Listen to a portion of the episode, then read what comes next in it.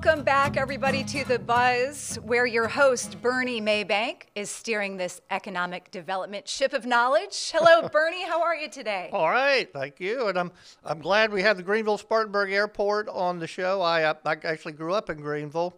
Uh, my father was actually in the General Assembly from Greenville, not from Charleston.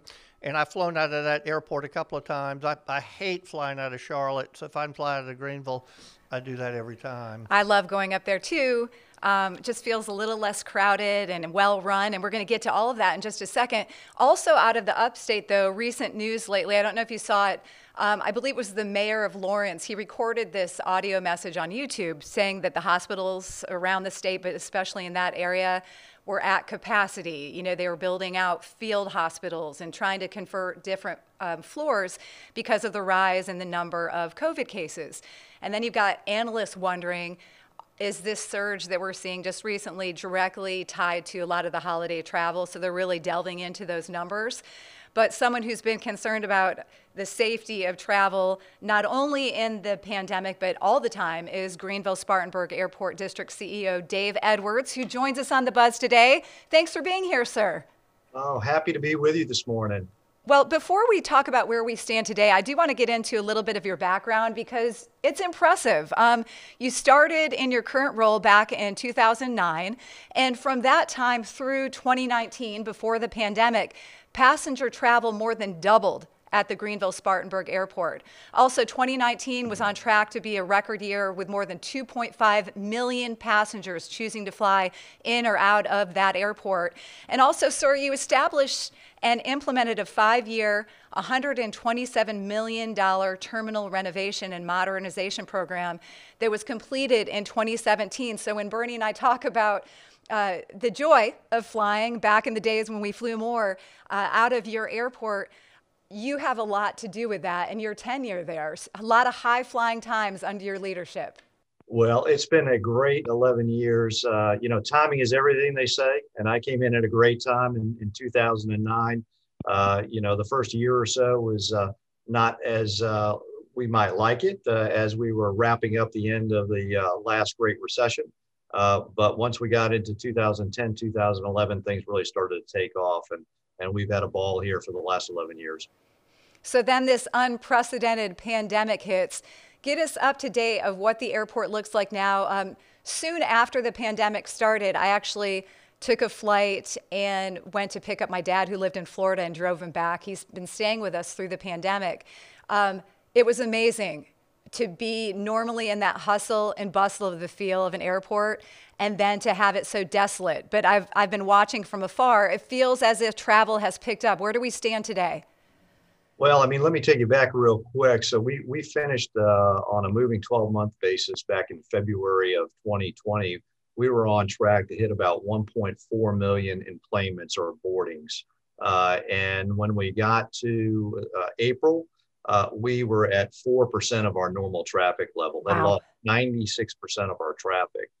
Um, so over since that time back in uh, that April timeframe uh, to just finishing here calendar year 2020, we're right at about 40% of normal traffic levels uh, as we stand today. So we're making headway, a little slow but sure. Uh, we're on the average from a national standpoint, uh, from a recovery uh, perspective, maybe slightly higher than the average of our uh, colleagues around the country. Some airports are doing a little better in heavy tourist destinations, especially over the summer, beach markets, those kinds of places.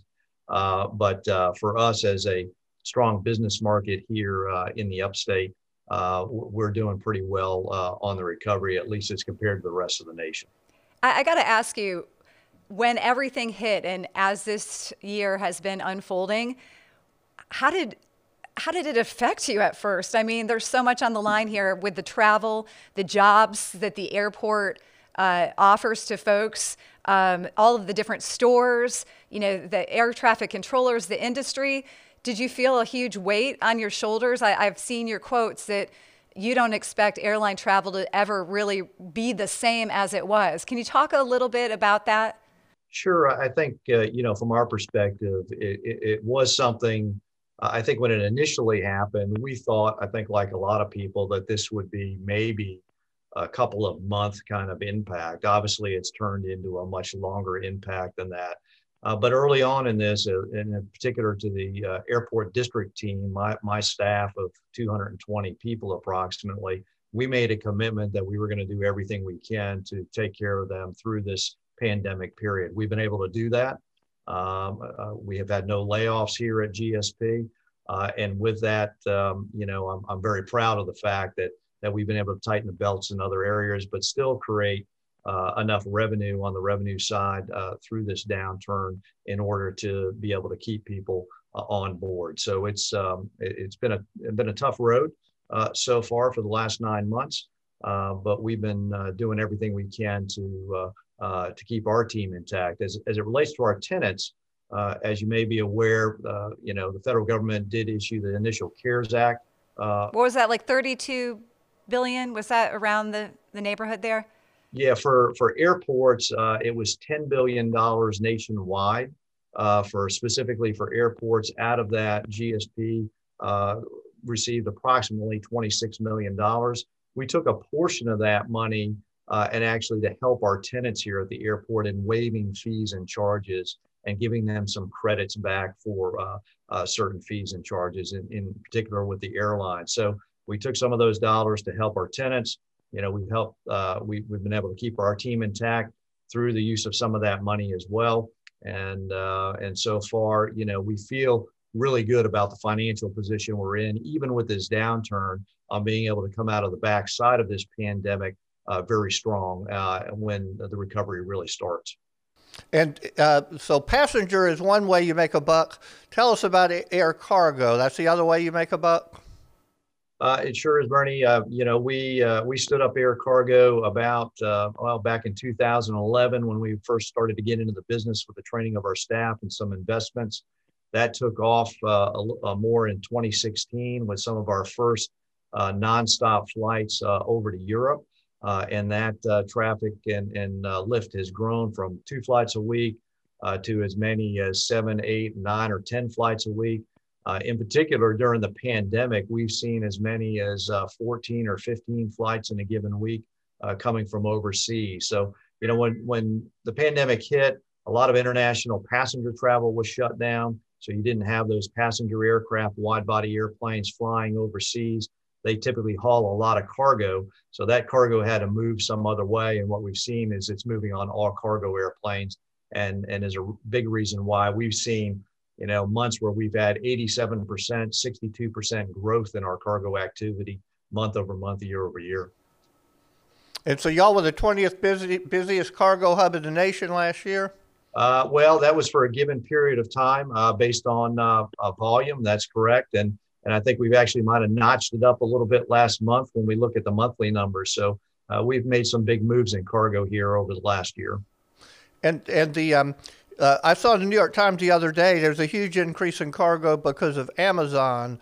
Is that where your growth in cargo is coming or, or somewhere else? Yeah, it really hasn't. I'm not saying that we haven't seen some of our growth from Amazon that may be moving on uh, UPS or, or FedEx, uh, but a majority of our cargo growth has really come from that international cargo that's coming from overseas. And so, who would be some of the customers, so to speak? Well, some of that customer mix, as, as you might expect, would include BMW, Bosch, uh, and uh, uh, some some others here in the upstate, Daimler uh, as well. And so it's really a mix. I mean, we see some interesting products moving. They're moving some helicopters on some of those flights that they uh, they break down and move on those. So it really is a a wide uh, varying mix. Siemens, as an example, also moves product, MRI equipment uh, is uh, delivered into the U.S. on those flights as well, coming out of Germany. Okay, and then on passenger side, um, everybody wants a low cost airline. Columbia is, is badly sucking wind, not having one. What low cost airlines do y'all have? Well, today we have uh, Southwest and, and Allegiant uh, Air uh, here at GSP, and um, uh, Allegiant has been here since about 2006. Southwest arrived here in 2011 uh, we did before the pandemic, and, and I think they still probably would have been here if it hadn't have been for the pandemic. We also had Frontier Airlines, but shortly after the pandemic hit, they did uh, decide to pull out uh, uh not only of GSP but but several airports around the country. Well, and, and that too, Um, I was reading the airlines have slashed schedules and are operating sometimes 30 to 50 percent of the flights that they usually operate. Are you seeing that there, or uh, eh, there's also talk of you know trying to compensate with some higher costs? What are you experiencing there, or are the uh, schedules holding steady? Well, the schedules, uh, I think you've hit the uh, number pretty accurately. We're, we're, seeing about 50% of our normal flight activity and 50% of our normal seats uh, in the market right now. And, and we see that going forward here uh, into the next couple of months. You know, for us, January and February in our market are two of our slowest months of the year. Uh, in normal times. Uh, and so, you know, it's even feeling a little slower right now uh, with the level of activity down overall. But, um, you know, we're hoping to see by the time we get into the summer, some of that flight activity get back up into the more the 70 to 75% range. Uh, the loads on the aircraft, uh, what we call load factors, uh, they're running up in that 60% range to 70%. Uh, but um, and, and even on weekends, we're, we're seeing higher load factors on some of those flights. So uh, for the level of flights that we have today and the level of seats, we're seeing those being filled up pretty well. But we need to see that really the customer coming back, and for us, that means the business customer. And we we believe that that's still going to take a little bit of time. It's going to take the vaccine being rolled out, companies letting their people travel again before we're going to see that business recovery start to occur. And the um, on the on the passenger side, who who what airports do you compete with? Well, I would say predominantly, uh, you know, we're competing with Charlotte for uh, some lost uh, traffic, uh, but you know, we'll, we'll, lose some traffic down to Columbia uh, on occasion. We'll lose some traffic up to Asheville. Asheville has a you know a very strong presence with Allegiant uh, Airlines up there and uh, with, with lots of flights. So some of those folks that may be looking for uh, a cheap flight will uh, will head that way. Uh, but that's predominantly the three airports that we'll see what we call a little bit of leakage to. And uh, but we also see it the other way. So so we also draw people from those same communities back to fly out of GSP when it may be more convenient or cheaper to fly out of GSP than than those other three. I, I would say on occasion, uh, although this has been reduced significantly in recent years, we, we still might lose some passengers down to Atlanta. Typically, that historically that's been internationally uh, that we would lose some folks down there that don't want to, uh, you know, make a connection for an international flight. They just want to be able to go down there, get on the plane, and go nonstop. But with the reduced levels of international travel right now, uh, that's not a real big impact for us. But when I say that, if you look at the makeup of the GSP passenger in the past, 15% of our market actually came from people on an international itinerary that might have been connecting over another gateway location. Uh, but with international travel down uh, to really be non existent almost today, uh, that's a loss for us directly in 15% of our normal traveler. Um, can you talk a little bit about before the pandemic hit, what were your goals for the airport and how does it look different today?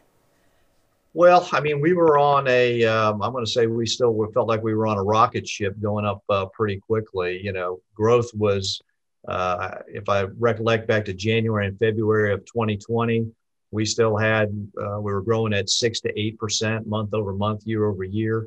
We thought we were going to have a very uh, strong year again in 2020. Uh, moving towards that 1.4 million enplanement or 2.8 million total passengers flying in and out of GSP.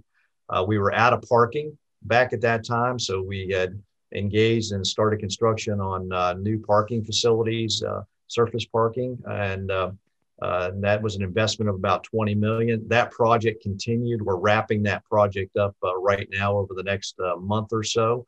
And, and so we'll have those facilities in place when when the recovery really starts to take hold. Uh, and and I think for us this is a delay. Um, you know, our forecasts right now have us getting back to the levels of traffic that we were at back in February of this year, somewhere in that 2024 timeframe. And um, so it does give us a little bit of time to maybe get some projects that we might have been behind on uh, back ahead of schedule. And uh, we're looking to do that. But if you look at our uh, capital plan uh, over the next three to five years, we're still looking at investing approximately $300 million in GSP.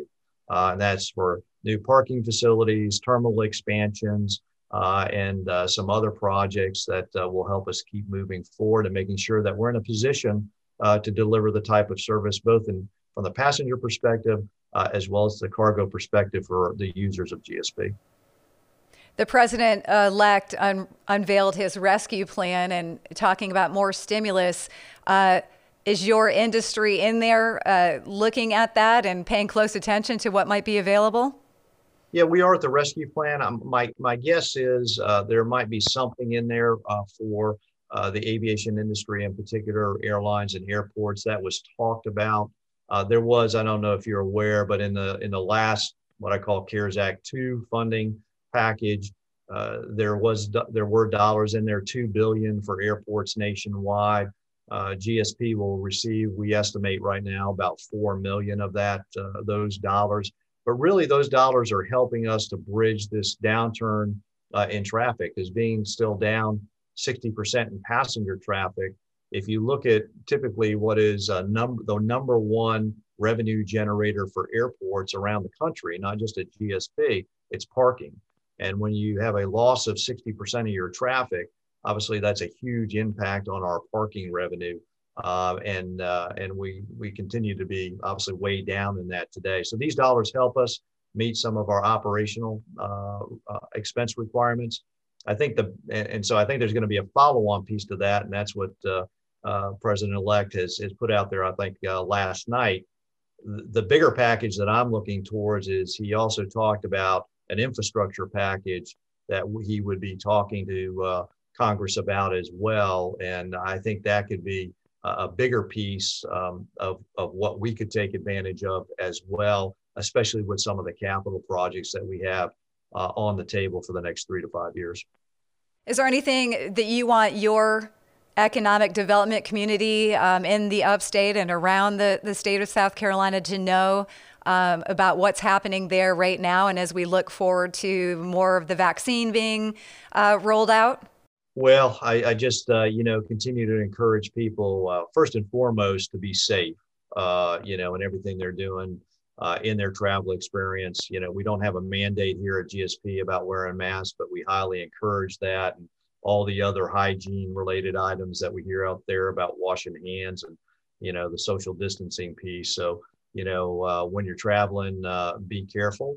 Uh, but uh, again, don't forget about us. I think you know these are these times where communities have to pull together in a much stronger way. Burnie mentioned about you know do we lose some traffic to other airports? Now's the time we need folks in our community to support GSP uh, and, and, really utilize GSP for their travel needs uh, and and or for their shipping of cargo in and out of our community. And we're going to be here for everybody in the community. We just need the community to be here for us. Well, everyone's talking about the pent up demand, right? That, I, and I know there's a, a, bunch of people in this room right now that, uh, as things start hopefully to improve, uh, we hope to see a lot of you, sir. we we want to be flying in and out and traveling to all of the wonderful places around our country and beyond. And Kara, I um, as I mentioned, the um, obviously it's dramatically changed, but I just quit flying through Charlotte. It, Charlotte had the advantage of a little bit lower ticket price and a little more direct flights but the crowds were just unbelievable, both in the parking lot and, and then in the airport itself. By contrast, Greenville could, and this is pre pandemic, could not have been any nicer. Uh, no crowds anywhere. You casually parked, you walked into the airport, and no lines. It just is a totally different experience. True. So, you know, when we're talking about your marketing, um, yeah, I think a lot of times people they don't realize that a lot of these they're equidistant when you're driving from right. certain places, and you're kind of that that jewel sometimes hidden. So you're doing your part to get the word out. We know.